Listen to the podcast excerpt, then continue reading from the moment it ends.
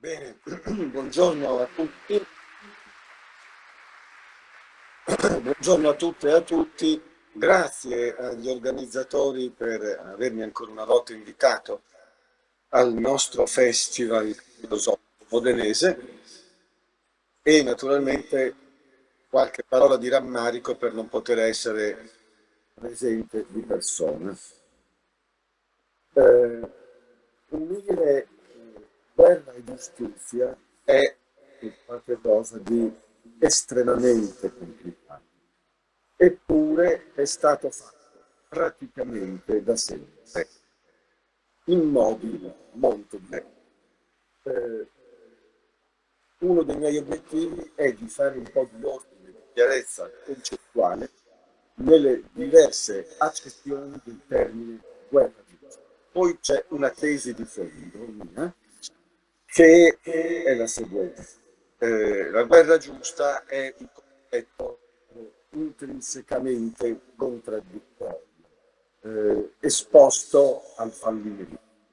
Eh, semmai si può parlare di guerra interpreti di guerra giustificata, che eh, è un'ipotesi un po' meno significativa, un po' meno impegnativa ma andiamo con ordine.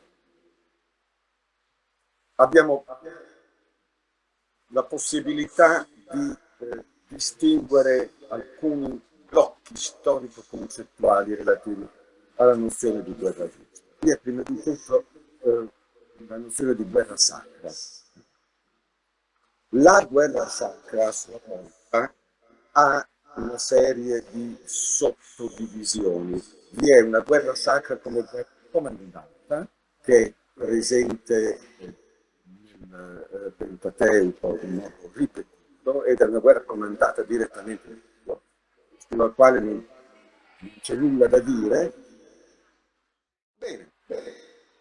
Allora, cominciamo dicendo che stavo facendo una serie di scansioni storico-concettuali relative alla nozione di guerra giusta.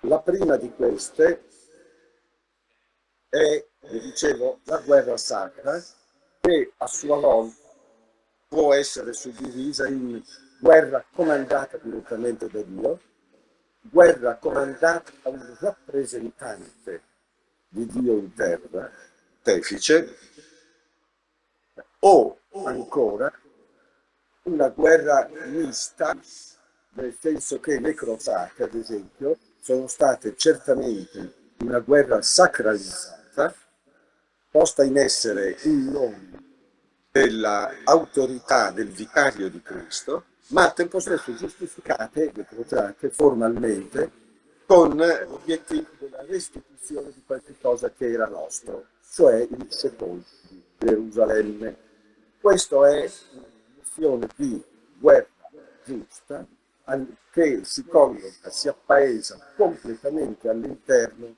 di una cultura monoreligiosa e ha come eh, spazio politico implicito eh, l'idea che esiste una, eh, un diritto una, di missione in nome di Dio ad, a saturare uno spazio anche attraverso una guerra che è giusta in virtù della ideologia, potremmo dire, eh, che la sorregge.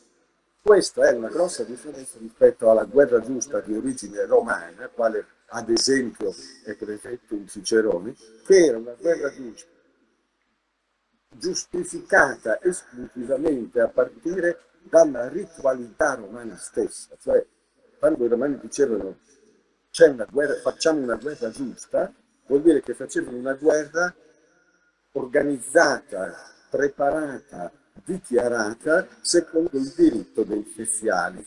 Altra cosa invece è la guerra giusta sacra, che è sacralizzata non da un diritto di colui che fa la guerra, ma da un valore. Ma non è questo il modo principale con il quale si è parlato di guerra giusta nel corso della storia moderna. Eh, o meglio, eh, quando si comincia a parlare di guerra giusta in senso proprio è perché la eh, dimensione sacrale della guerra viene meno e invece è sostituita da una argomentazione giuridico-morale razionale.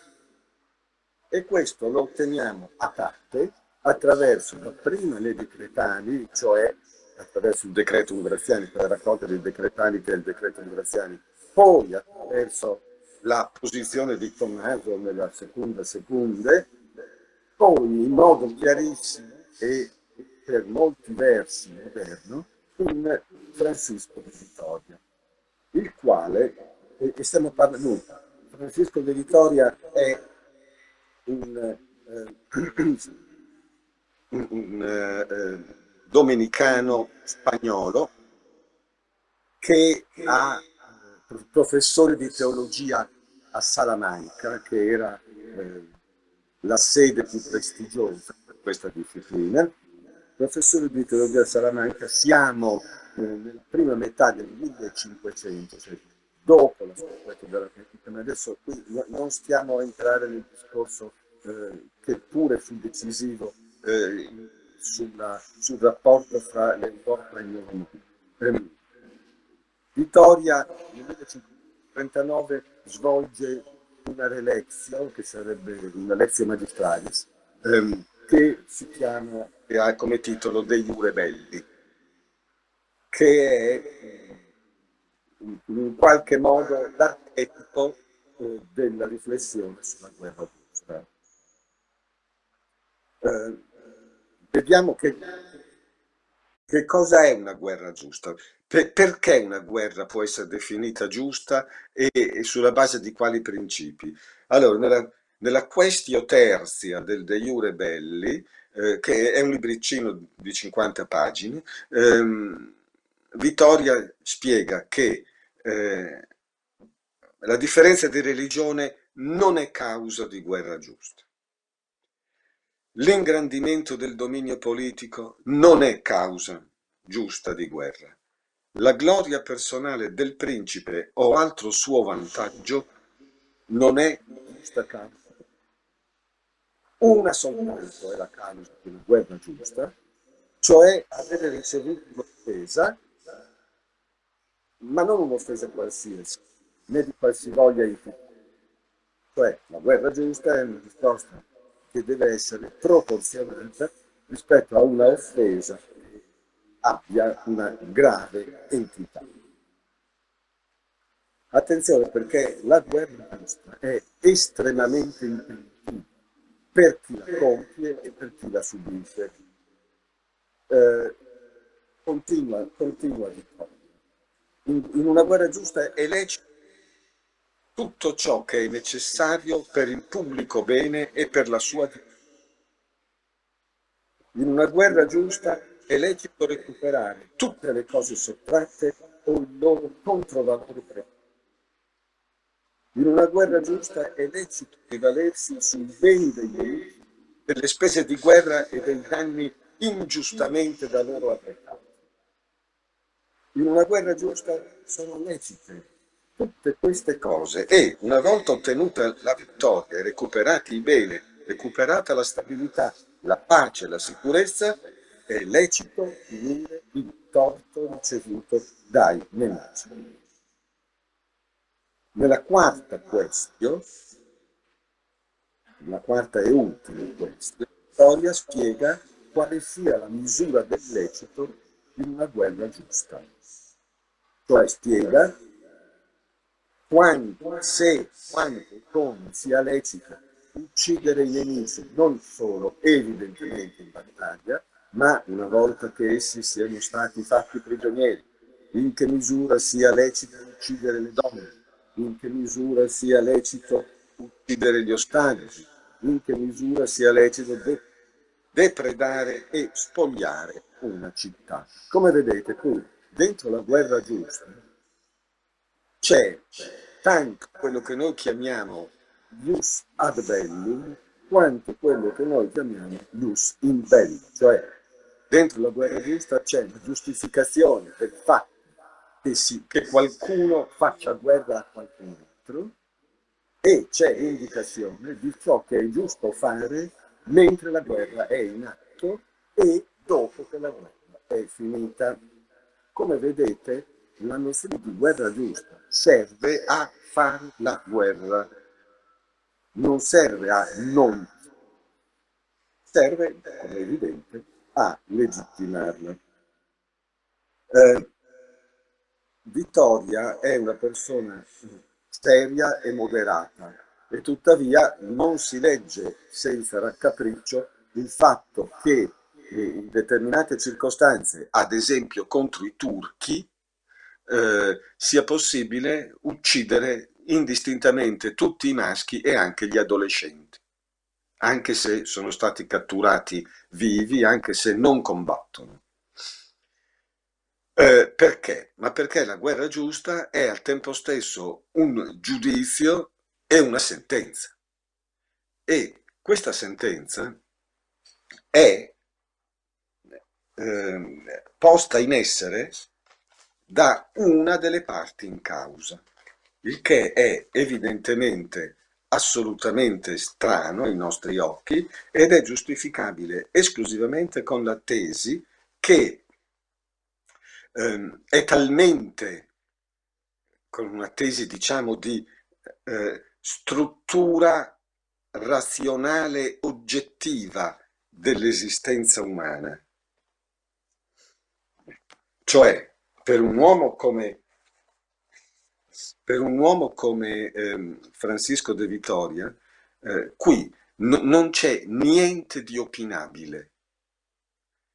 La struttura razionale della umana esistenza, egli è un aristotelico, è assolutamente certa. Tutti sanno o possono sapere, possono, eh, chi ha ragione e chi ha torto. Non c'è una situazione intermedia, non c'è una ombra. Eh, tutti sanno in una guerra qual è il nemico qual è il contendente giusto e quello che non lo è. Eh, è puramente ipotetico ed è un, un caso di scuola per Vittoria l'idea che vi siano nemici ugualmente giusti, ovvero sia che esista qualche cosa come il bellum utrimque justum, la guerra giusta da entrambe le parti um, è inconcepibile, tranne che in una condizione veramente estrema di radicale, invincibile ignoranza. Guardate, questo è il punto decisivo. La guerra cessa di essere giusta solo quando la struttura oggettivamente razionale dell'essere comune scompare. Quando scompare, allora no, non si sa più chi ha ragione e chi ha torto. Ma l'idea che la struttura razionale oggettiva dell'essere comune scompaia per Vittoria è un'idea impensabile, per cui lui deve soltanto ripiegare sull'idea che ci siano delle situazioni stranissime di invincibile ignoranza, per cui i due contendenti non riescono a capire che l'uno dei due ha ragione e l'altro ha torto. Oh, un poco 80 anni dopo, 80 anni dopo, esce un libro, uno dei libri più importanti dell'età moderna. Eh, tra, tra, parentesi, a Francisco de Vittoria è dedicata una sala del Palazzo delle, della Società delle Nazioni a Ginevra. Poi vediamo com, come mai questa fortuna eh, novecentesca di questo pensatore eh, moderno, ma di una modernità veramente oggettiva, razionale. Vi dicevo, 80 anni dopo esce uno dei libri più importanti delle, dell'età moderna, il De Jure Belli Ac Pacis di Ugo Grozio. Eh, è un libro mostruoso, eh, nel senso della...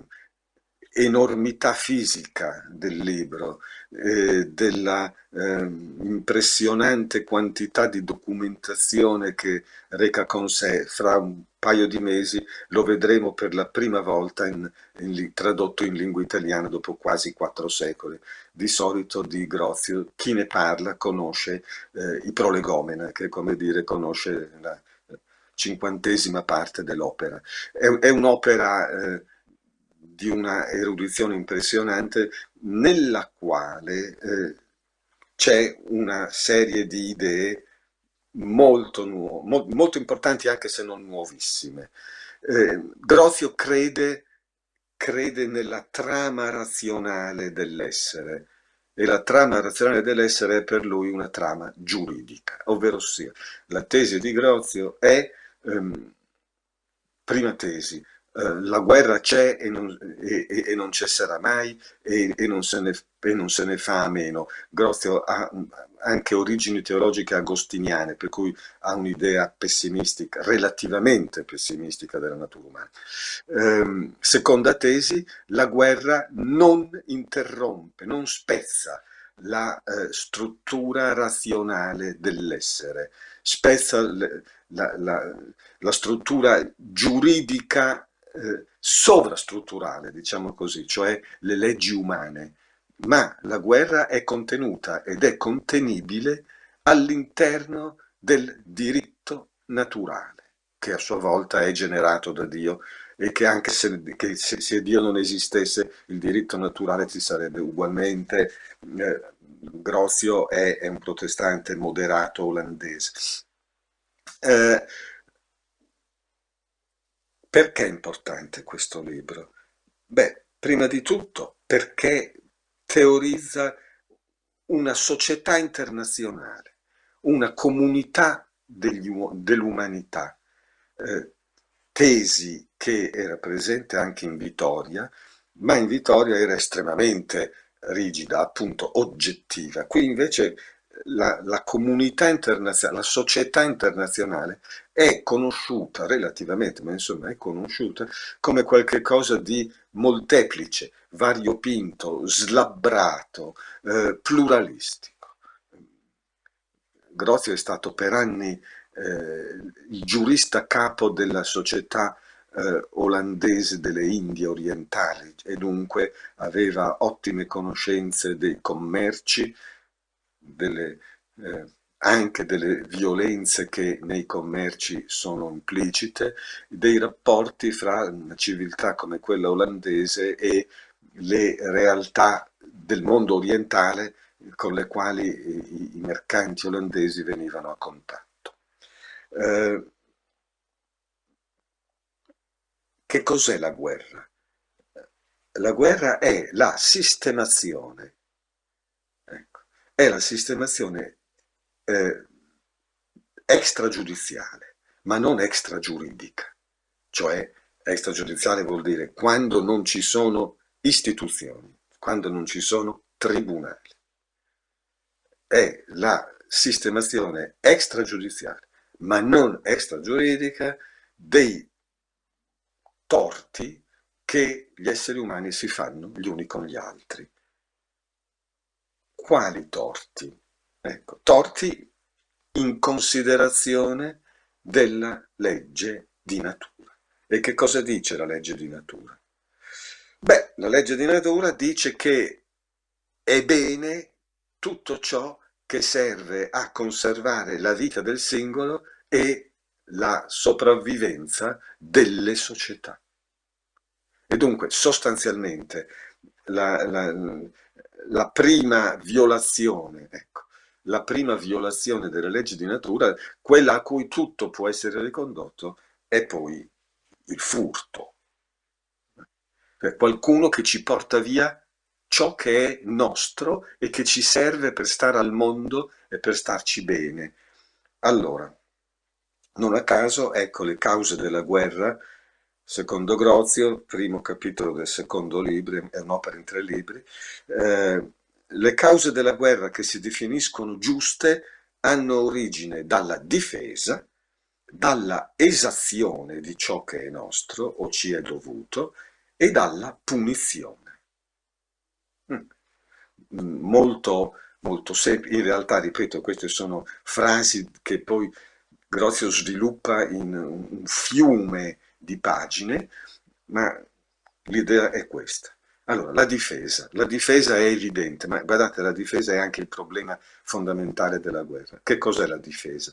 Se, se, la guerra consiste, se c'è una guerra giusta e se la guerra giusta consiste nel fatto che abbiamo il diritto di eh, respingere gli attacchi a ciò che è nostro per natura, allora ciò che è nostro per natura è prima di tutto la nostra vita. Quindi l'autodifesa è il diritto naturale più evidente. Questa tesi non è una tesi di Grozio, è una tesi del diritto romano. Vim vire pellere licet. È lecito respingere la violenza con la violenza. Praticamente le posizioni che non accettano eh, questa tesi sono posizioni di pacifismo radicale.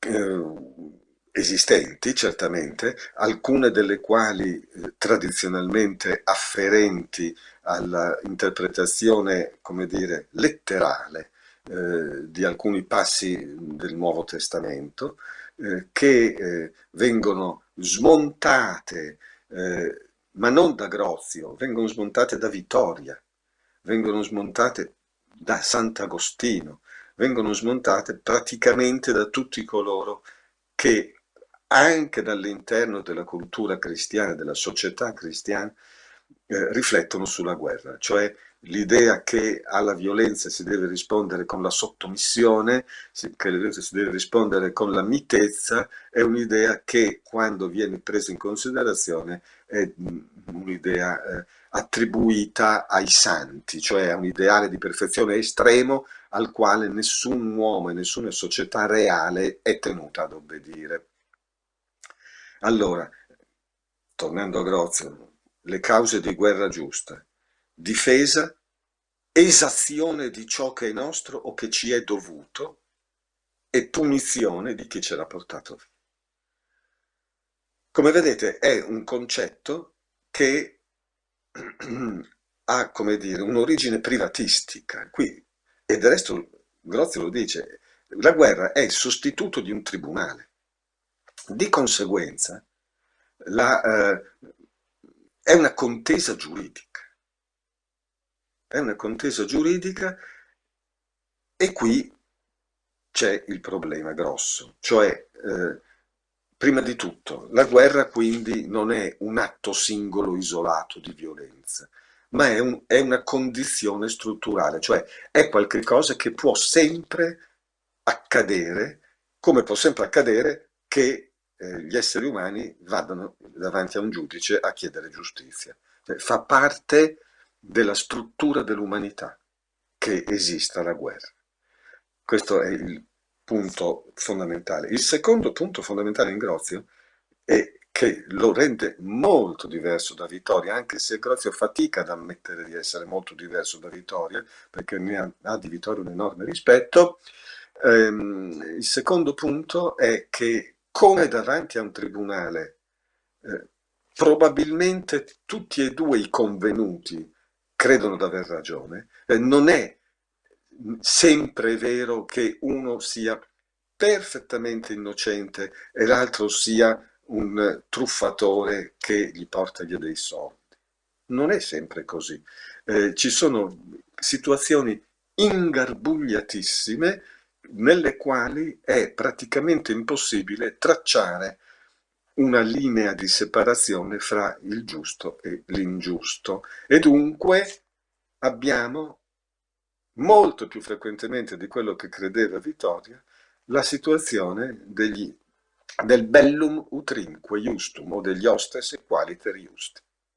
Non è vero che c'è il bene e il male, c'è qualche cosa di intermedio, sempre, da cui non si esce. Non solo, ma ancora più radicalmente, di tutti i tipi di guerra che Grozio prende in considerazione. E naturalmente c'è anche la guerra privata, perché eh, la guerra privata poi è tecnicamente la Compagnia delle Indie mm, che fa la guerra contro i, i principati orientali. Eh. Comunque, la, la, eh, di tutte le guerre che Grozio prende in considerazione, ce n'è una importantissima che acquista peso sempre maggiore ed è la guerra ufficiale condotta dagli stati, che lui chiama alla latina bellum sollenne, cioè eh, la guerra eh, dichiarata formalmente con tanto di ambasciatori, eh, condotta dallo Stato in nome di una causa che lo Stato reputa giusta.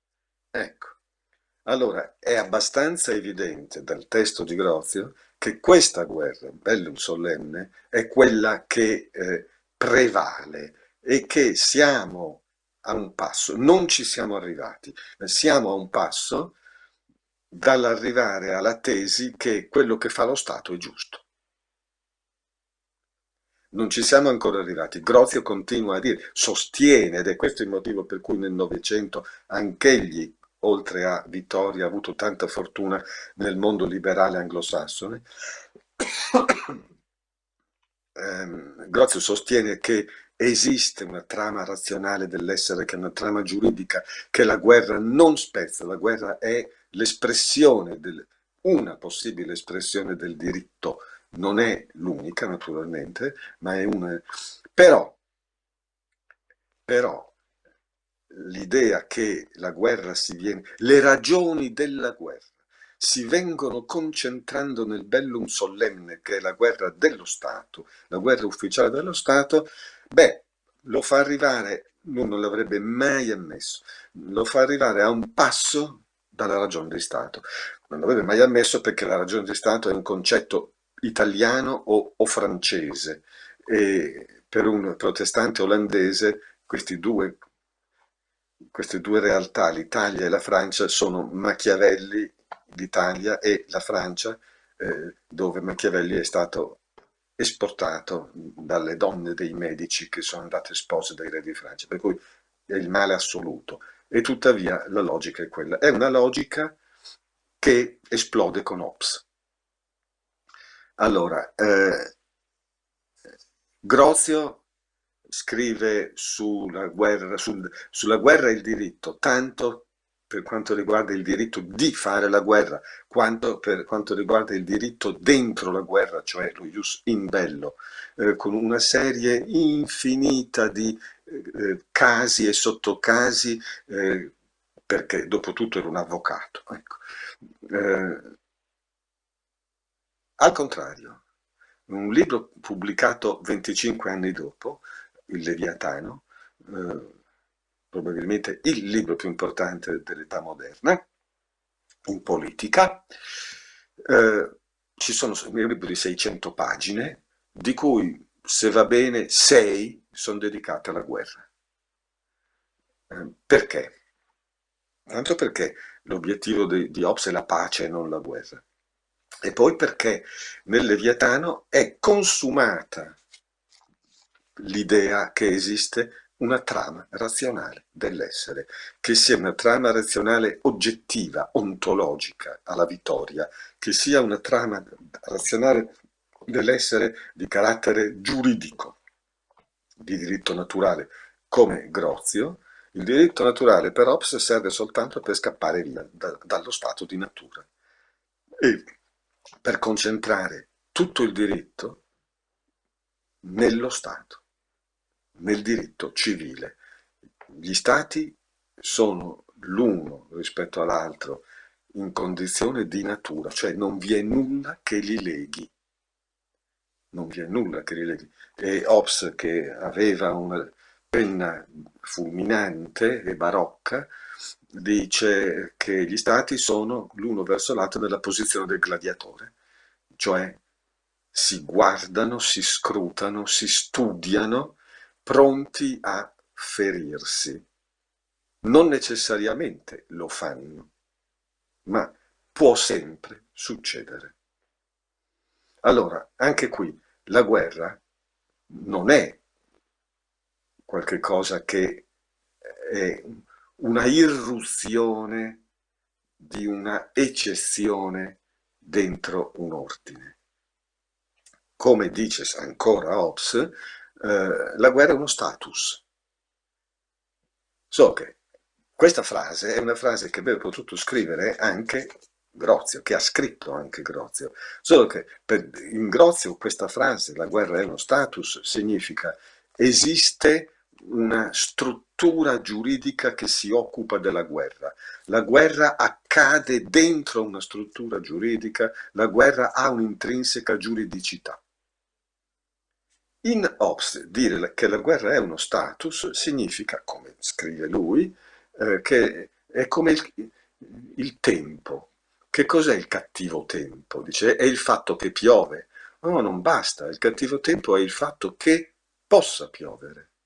Quando noi diciamo c'è cattivo tempo, no? bad weather, eh, vuol dire non necessariamente che sta piovendo, ma che la situazione atmosferica generale fa sì che ci possiamo aspettare in ogni momento pioggia. Ecco. E questo è ovviamente la fine della guerra giusta. Perché la guerra in questo modo diventa quello che è sostanzialmente fino a, a tutto l'Ottocento, cioè una delle possibilità, uno degli strumenti a disposizione all'interno della panoplia a disposizione della sovranità. La guerra è un atto di sovranità che non chiede giustificazioni a nulla e a nessuno.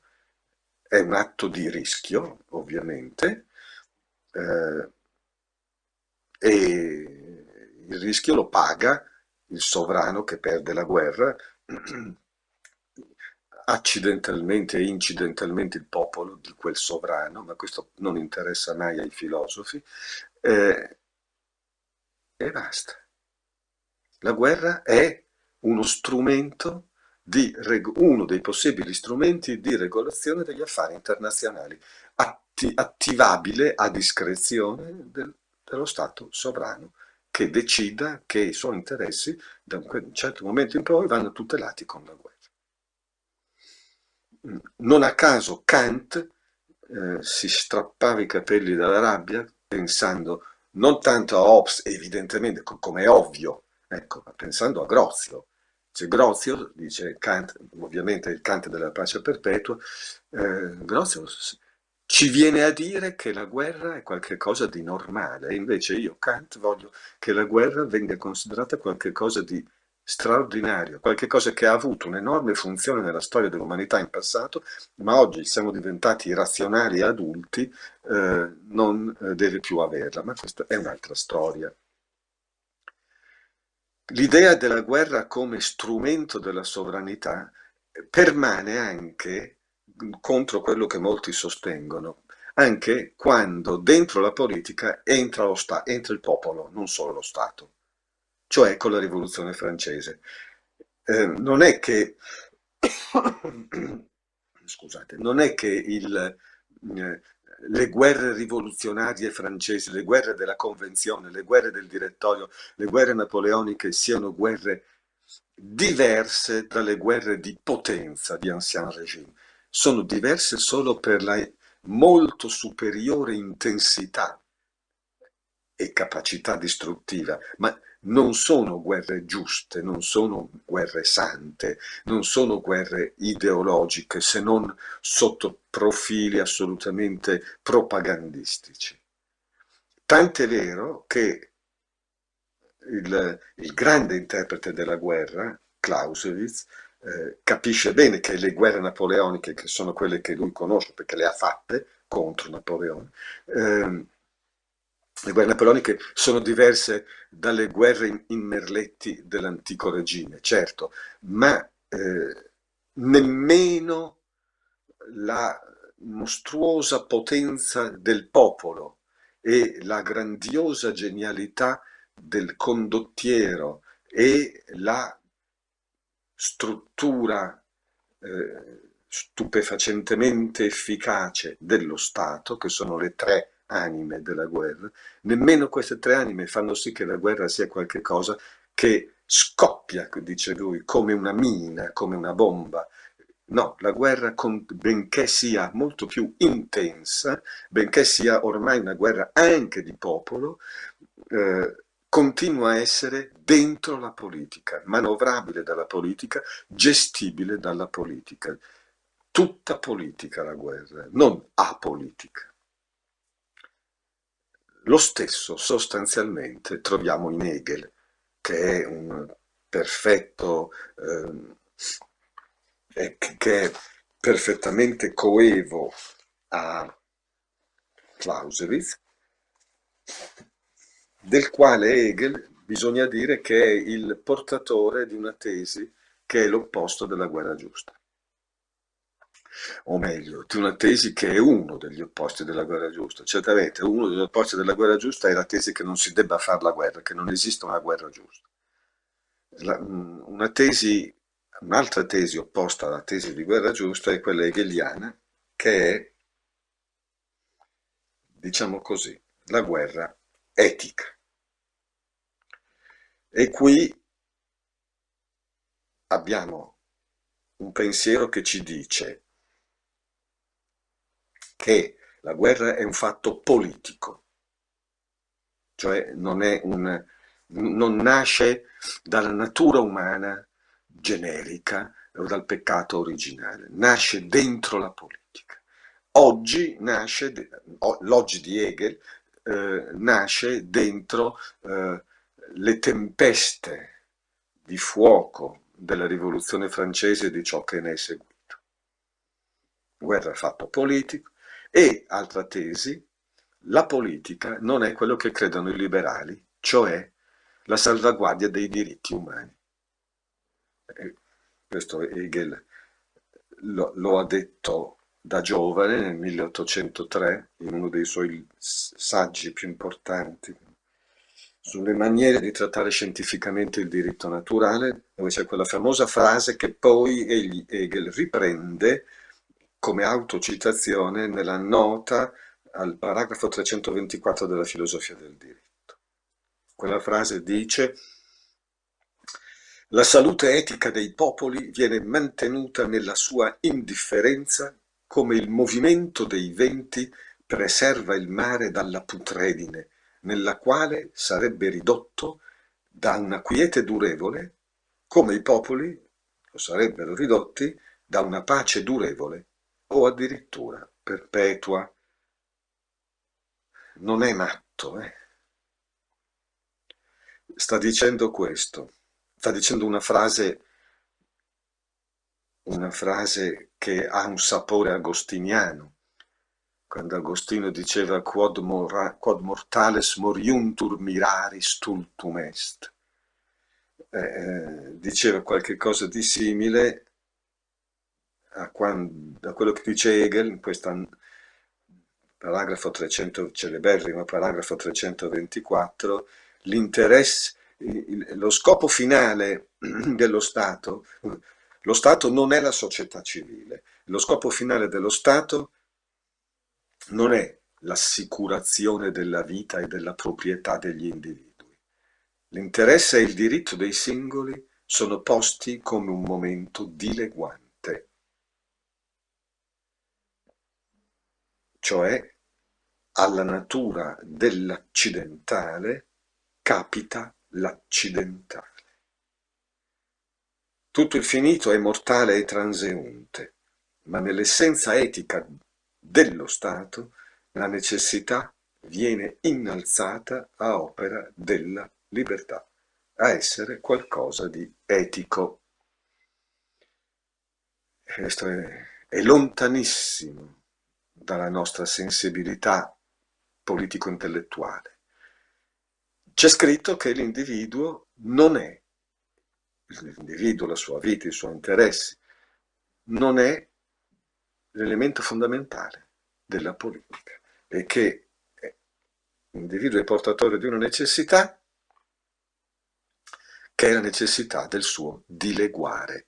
Questa necessità cessa di essere qualcosa di patito, di passivo, diventa qualcosa di attivo, diventa libertà solo nello Stato. Lo Stato, come sempre in Hegel, è das Wissende, è l'entità che sa, nel sapere si, non si sublima, ma si perfeziona l'accidente. L'accidente viene ricondotto a se stesso, alla propria regola, alla propria giustizia. La guerra etica non è la guerra giusta, la guerra giusta è qualcosa di metafisico, ha bisogno di un'idea di giustizia che è necessariamente un'idea astratta, non a caso vi ho parlato di una spazialità che tiene insieme la umanità. Hegel, come tutti i dialettici, si fa beffe di una spazialità che tenga insieme l'umanità. E come tutti i dialettici è duramente realista e dice ma che l'umanità non sta insieme, l'umanità arriva a essere qualcosa di diverso da un formicaio solo se è consapevole, non se è tutelata. Tanto la tutela assoluta è impossibile. Guerra etica, dunque, non guerra giusta. Allora, la prima guerra mondiale è una guerra clamorosa perché viene fatta con, da, da, chi la fa sulla base del principio moderno che non esiste una guerra giusta, che la guerra è eh, una, eh, un'arma, una delle tante armi a disposizione dello Stato per far valere i propri interessi. Eh, poi c'è molta propaganda da una parte e dall'altra per dimostrare che questa guerra invece è una guerra giusta, addirittura etica, ma insomma la sostanza del diritto pubblico europeo in quel momento è ancora che lo Stato è pienamente titolare dello ius ad bellum. La, guerra, la prima guerra mondiale finisce con un trattato che trattato di Versailles, che eh, invece eh, parla di eh, responsabilità di guerra e di criminali di guerra, ma non criminali di guerra nel senso che abbiano violato lo ius in bello, questo è un concetto facilissimo, no, è criminale che ehm, il Kaiser Guglielmo II abbia violato la santità dei trattati. Comincia così nel XX secolo l'ultima figura della guerra giusta, cioè il suo contrario, la guerra criminalizzata, la guerra sempre ingiusta che trova la sua prima formulazione nel patto Briand-Kellogg, che è un patto del 1928-29, eh, che non era praticamente mai entrato in vigore, benché sia stato sottoscritto da 63 stati, uno dei quali era la Germania, e sulla base, e dunque il trattato eh, Briand-Kellogg appunto eh, criminalizzava la guerra eh, la guerra è, è lecita soltanto quando è una guerra di risposta e di difesa. Non veniva nemmeno citato il diritto di autodifesa, ma che in seguito come autoesplicazione di eh, Mr. Kellogg è stato definito come un'ovvietà, cioè, è, questo trattato è un trattato che parla della guerra, la guerra è un rapporto fra stati sovrani, è ovvio che gli stati sovrani, sovrani hanno sempre il diritto di esercitare l'autodifesa. E quindi, quando l'8 agosto 1945, fra una bomba atomica e l'altra, eh, l'accordo di Londra, nell'articolo 6, istituisce il Tribunale di Norimberga, lo istituisce proprio in virtù del fatto che era esistito il patto Briand-Kellogg firmato dalla Germania e quindi la Germania, facendo ricorso per prima alla guerra, aveva violato il patto stesso e commesso un crimine. E dunque, fatto sostanzialmente inaudito, eh, i responsabili supremi di quel crimine non potevano più eh, nascondersi dietro eh, la eh, prerogativa sovrana, cioè il sovrano è superiore al diritto internazionale e dovevano pagare come dei eh, volgari ladri, come soggetti di diritto privato. Il che, come sapete, è avvenuto. Non solo, ma l'ONU, a sua volta, recepisce questa idea, cioè l'ONU è un'istituzione che mette insieme stati sovrani e gli stati sovrani per pagare il biglietto per entrare nell'ONU devono fare che cosa? Articolo 2, paragrafo 4 dello Statuto dell'ONU, i membri, gli Stati membri devono astenersi nelle loro relazioni internazionali dalla minaccia o dall'uso della forza, eccetera. Poi, articolo 33, eh, quando c'è una controversia è, è obbligatorio prima di tutto perseguire una soluzione mediante negoziati, inchieste, mediazioni, conciliazioni, arbitrati, regolamenti giudiziali, ricorso a organizzazioni o accordi regionali o altri mezzi pacifici.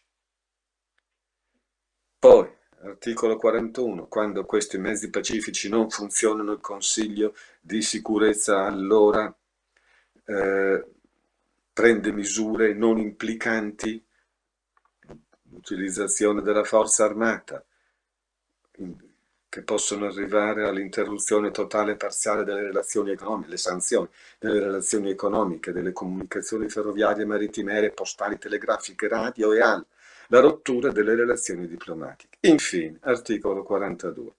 Se il Consiglio di sicurezza ritiene che le misure previste siano inadeguate, se siano dimostrate inadeguate, può, il Consiglio di sicurezza può intraprendere con forze aeree, navali e terrestri ogni azione che sia necessaria per mantenere o ristabilire la pace, no? Pacing, peacekeeping, peacekeeping peace enforcing. Ogni, ogni azione necessaria per mantenere o ristabilire la pace e la sicurezza internazionale. Tale azione può comprendere dimostrazioni, blocchi, e altre operazioni mediante forze aeree, navali e terrestri di membri delle Nazioni Unite. E poi, naturalmente, articolo 51, nessuna disposizione del presente statuto pregiudica il diritto naturale di autotutela individuale o collettiva nel caso che abbia luogo un attacco armato contro un membro delle Nazioni Unite. Eh, come vedete qui la parola guerra non c'è, e giustamente non c'è, perché perché questa non è più guerra, ma è polizia. Cioè, se la guerra è un crimine, la repressione di un crimine non è un atto di guerra contro il criminale, è un atto di polizia. Come dire, la grande differenza moderna fra interno ed esterno, sulla quale giocava soprattutto Hobbes, cioè dentro uno Stato c'è uno spazio pacificato e lì ci sono eventualmente dei criminali da... Eh, perseguire con la polizia e poi con la giustizia interna. Fuori, fuori come si dice, ix sunt leones, può capitare di tutto. Fuori ci possono essere nemici. Ecco, qui, con il XX secolo, eh, fuori non ci sono più nemici. Fuori, il globo è uno spazio unico, non uno spazio sacro come nel caso della guerra sacra, della guerra santa, non uno spazio intrinsecamente giuridico come quello che immaginava Grozio, il quale peraltro non avrebbe mai concepito l'idea di un unico centro sanzionatorio mondiale, cioè un Consiglio di sicurezza, c'è uno spazio, diciamo così, inerte, in cui può capitare di tutto, ma non può capitare l'uso della forza fra stati. Ecco. Quando capita, vi è una serie, un'escalation di sanzioni. Allora, nel secondo dopoguerra mm, non ha quasi mai funzionato la previsione dell'ONU. Certamente tutte le volte che si è fatto ricorso alla, eh, alla guerra, all'uso della forza armata da parte di uno Stato, quello Stato ha sempre sostenuto di esercitare o diritto di autodifesa o diritto di autodifesa attiva, che è quello in base del quale gli Stati Uniti reagirono all'attacco alle torri gemelle invadendo l'Afghanistan, o facendo ricorso a una modificazione nel frattempo intervenuta nella logica delle Nazioni Unite, cioè alla responsibility to protect. Le, le, Nazioni Unite sono una istituzione di stati sovrani, ma negli anni 90 del XX secolo hanno cominciato a dare a se stesse anche la responsabilità di proteggere pezzi di popolazione quando un governo esercita contro la propria popolazione eh, violenze sistematiche, eccetera.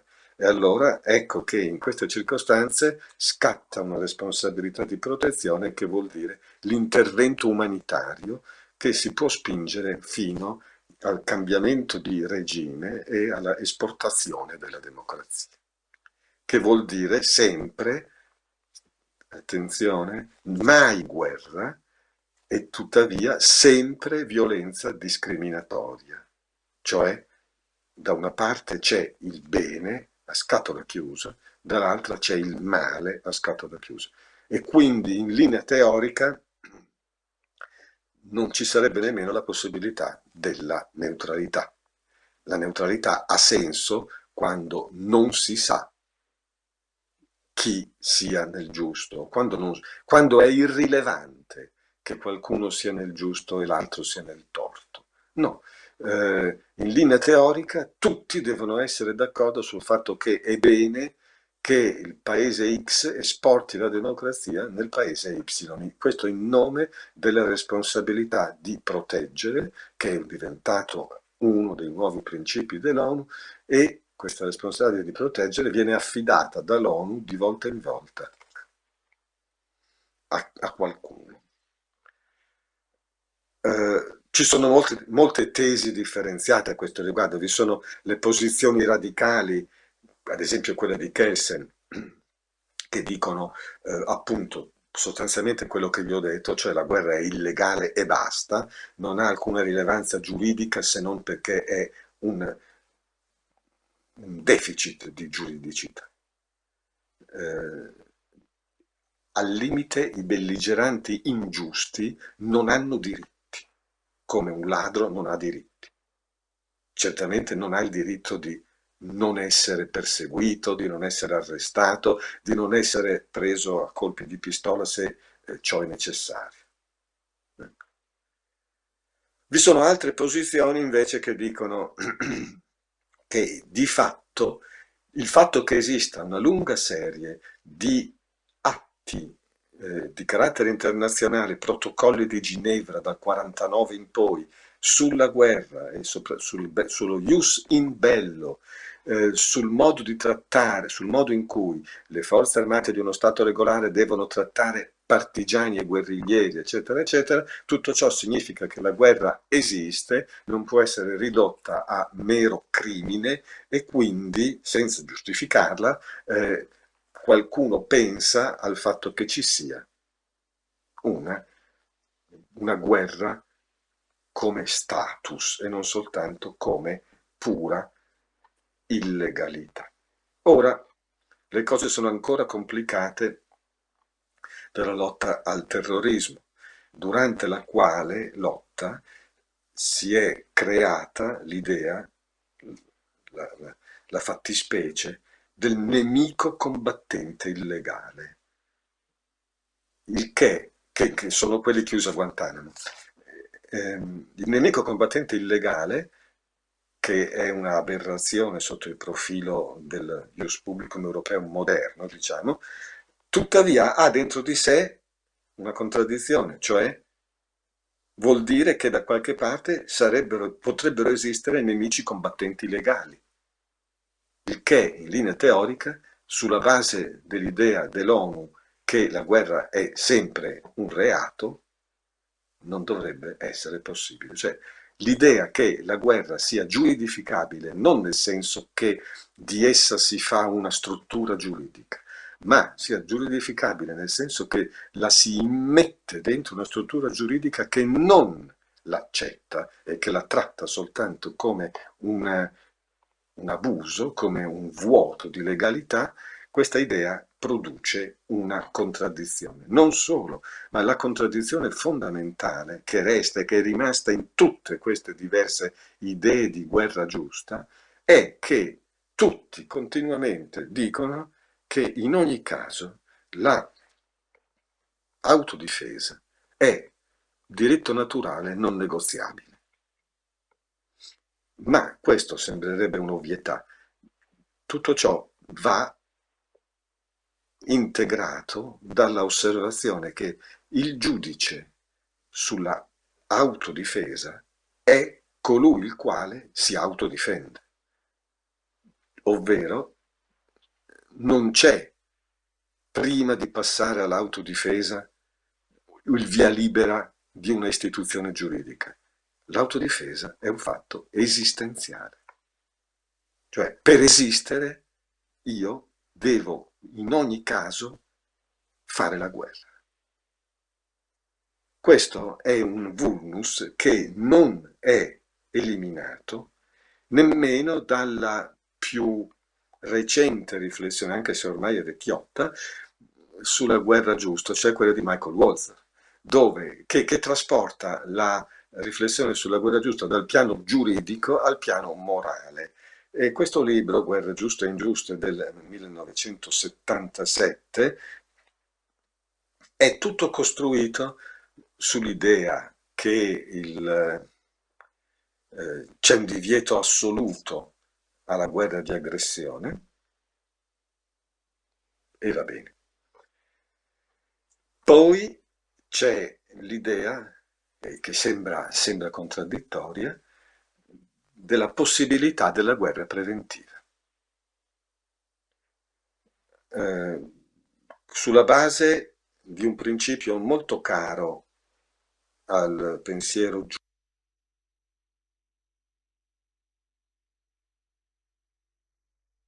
clear and present danger, del pericolo imminente e evidente, che è citato nell'articolo primo, sezione decima della Costituzione degli Stati Uniti, no?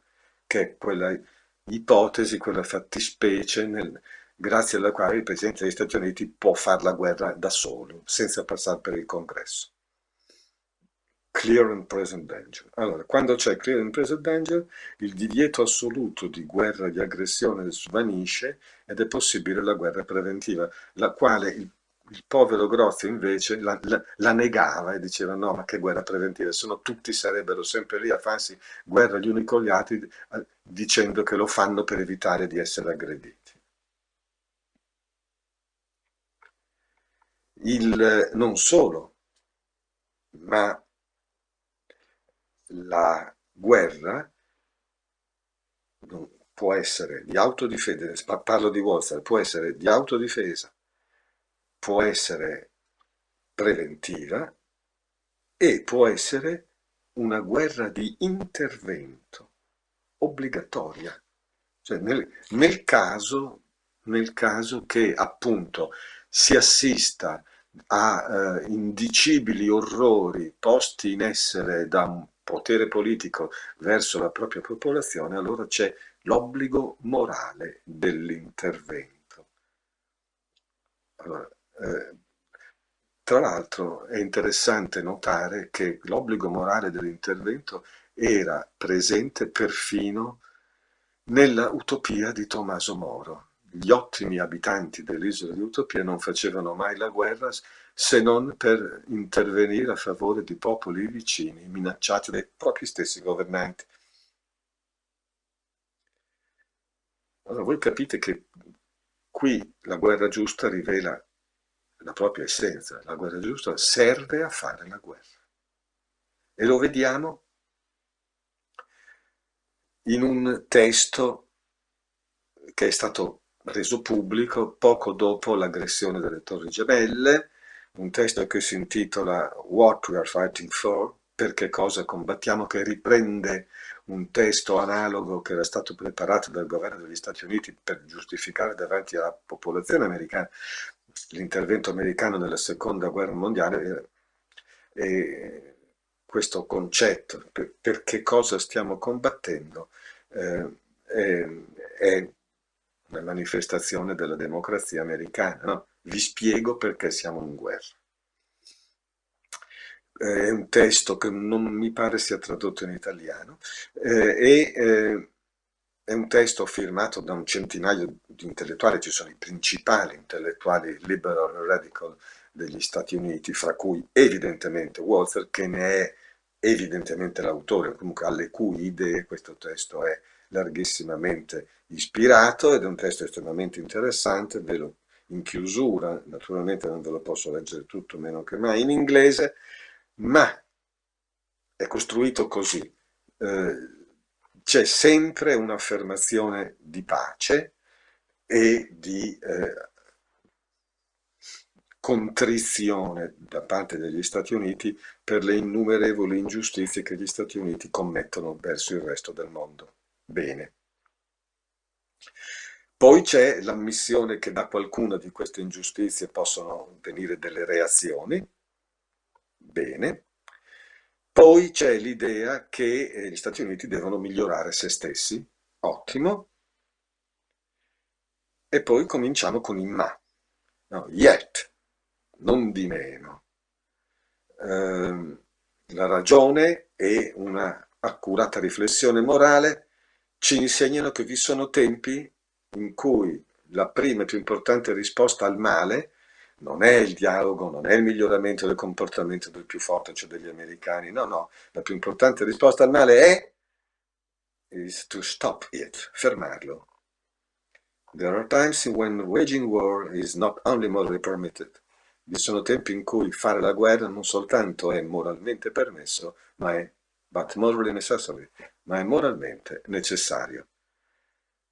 This is one of those times. Questo è uno di quei momenti. Ovviamente, as a response to calamitous acts of violence, hatred and injustice. In risposta a nefandi atti di violenza, odio e ingiustizia. Cioè, e, e qui noi richiamiamo apertamente l'idea di guerra giusta. La guerra giusta è quella che eh, applica un obiettivo ragionamento morale alla guerra e questo ragionamento ci porta a dire che è necessario difendere la possibilità della società civile e di una comunità mondiale basata sulla ingiustizia. Scusate, basata sulla giustizia. Eh, la comunità mondiale basata sulla giustizia va difesa attraverso la guerra giusta. Vedete perché Grozio è diventato di moda nel XX secolo?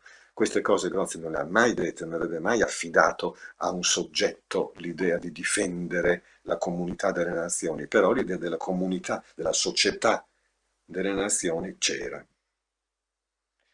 Allora, la più importante giustificazione morale della guerra è difendere l'innocente da un, da un danno sicuro, da quella che Vittorio chiamava iniuria. Poi, la guerra la si fa contro i combattenti, bene, ma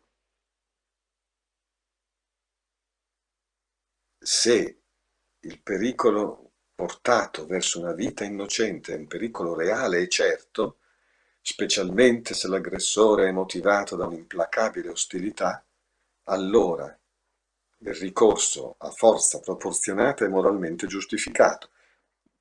Forza proporzionata che va rivolta prima di tutto contro i combattenti, ma in certe circostanze, dentro stretti limiti, può essere moralmente giustificabile intraprendere azioni militari che possono risultare, che, po- che possano implicare la morte o il ferimento non intenzionale ma probabile di alcuni non combattenti. Tutto questo stava scritto in Vittoria. Come vedete, la eh, di guerra giusta ha una propria logica ed è una logica sostanzialmente spietata. Come un giudice non, non dovrebbe provare pietà verso un reo. È una logica spietata. Attenzione, non stiamo dicendo che non ha senso parlare di guerra giusta. Come ho anticipato all'inizio di questa mia lezione, la eh, dizione accettabile, tollerabile, meno impegnativa è quello di guerra giustificata, cioè di guerra che nasce da un'aggressione. Vim vi repellere licet.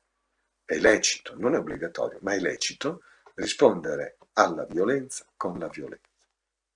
La costruzione di una nozione di guerra giuridicamente motivata, per cui c'è qualcuno che è il poliziotto e l'altro che è il ladro. Oppure la costruzione di una guerra giusta moralmente motivata, c'è qualcuno che è il bene e qualcun altro che è il male, portano a una tensione verso l'illimitato, cioè non ci si ferma mai, non ci si ferma mai. La, il grado di punizione, di punibilità dell'aggressore resta affidato al ponderato giudizio morale dell'aggredito, il che di solito non è una buona norma. No, il fatto è che è evidente che l'Occidente doveva impegnarsi da sempre nella determinazione della guerra giusta, particolarmente eh, dopo la rivoluzione cristiana. Eh, è evidente, essendo la guerra eh, un'esperienza in cui eh, il singolo viene travolto, eh, è evidente che si, deve, si è portati a riflettere su quale motivo possa mai giustificare il nostro essere travolti. Bene. Ma è altrettanto evidente che come costruzione concettuale la guerra giusta, soprattutto la guerra giusta del XX secolo, perché le altre sono inapplicabili, la guerra giusta del XX secolo è una guerra giusta che ha in sé le ragioni molto più della guerra che non della pace.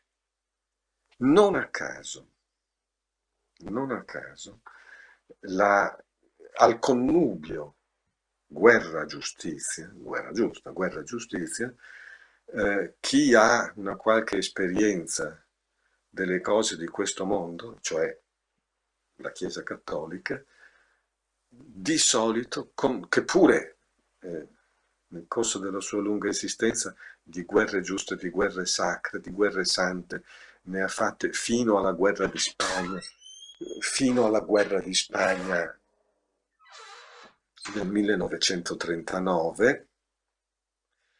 Bene, dicevamo, la Chiesa Cattolica contrappone al binomio guerra giusta, sempre fatta salva l'autodifesa, sempre fatta salva l'autodifesa, contrappone il binomio giustizia e pace, non giustizia e guerra, giustizia e pace. Ovvero sia, l'unico modo per evitare la guerra non è trasformarla in guerra giusta, è generare condizioni di giustizia grazie alle quali il ricorso alla guerra sia, se non altro, sempre meno probabile e sempre meno pagante. Vi ringrazio per l'attenzione.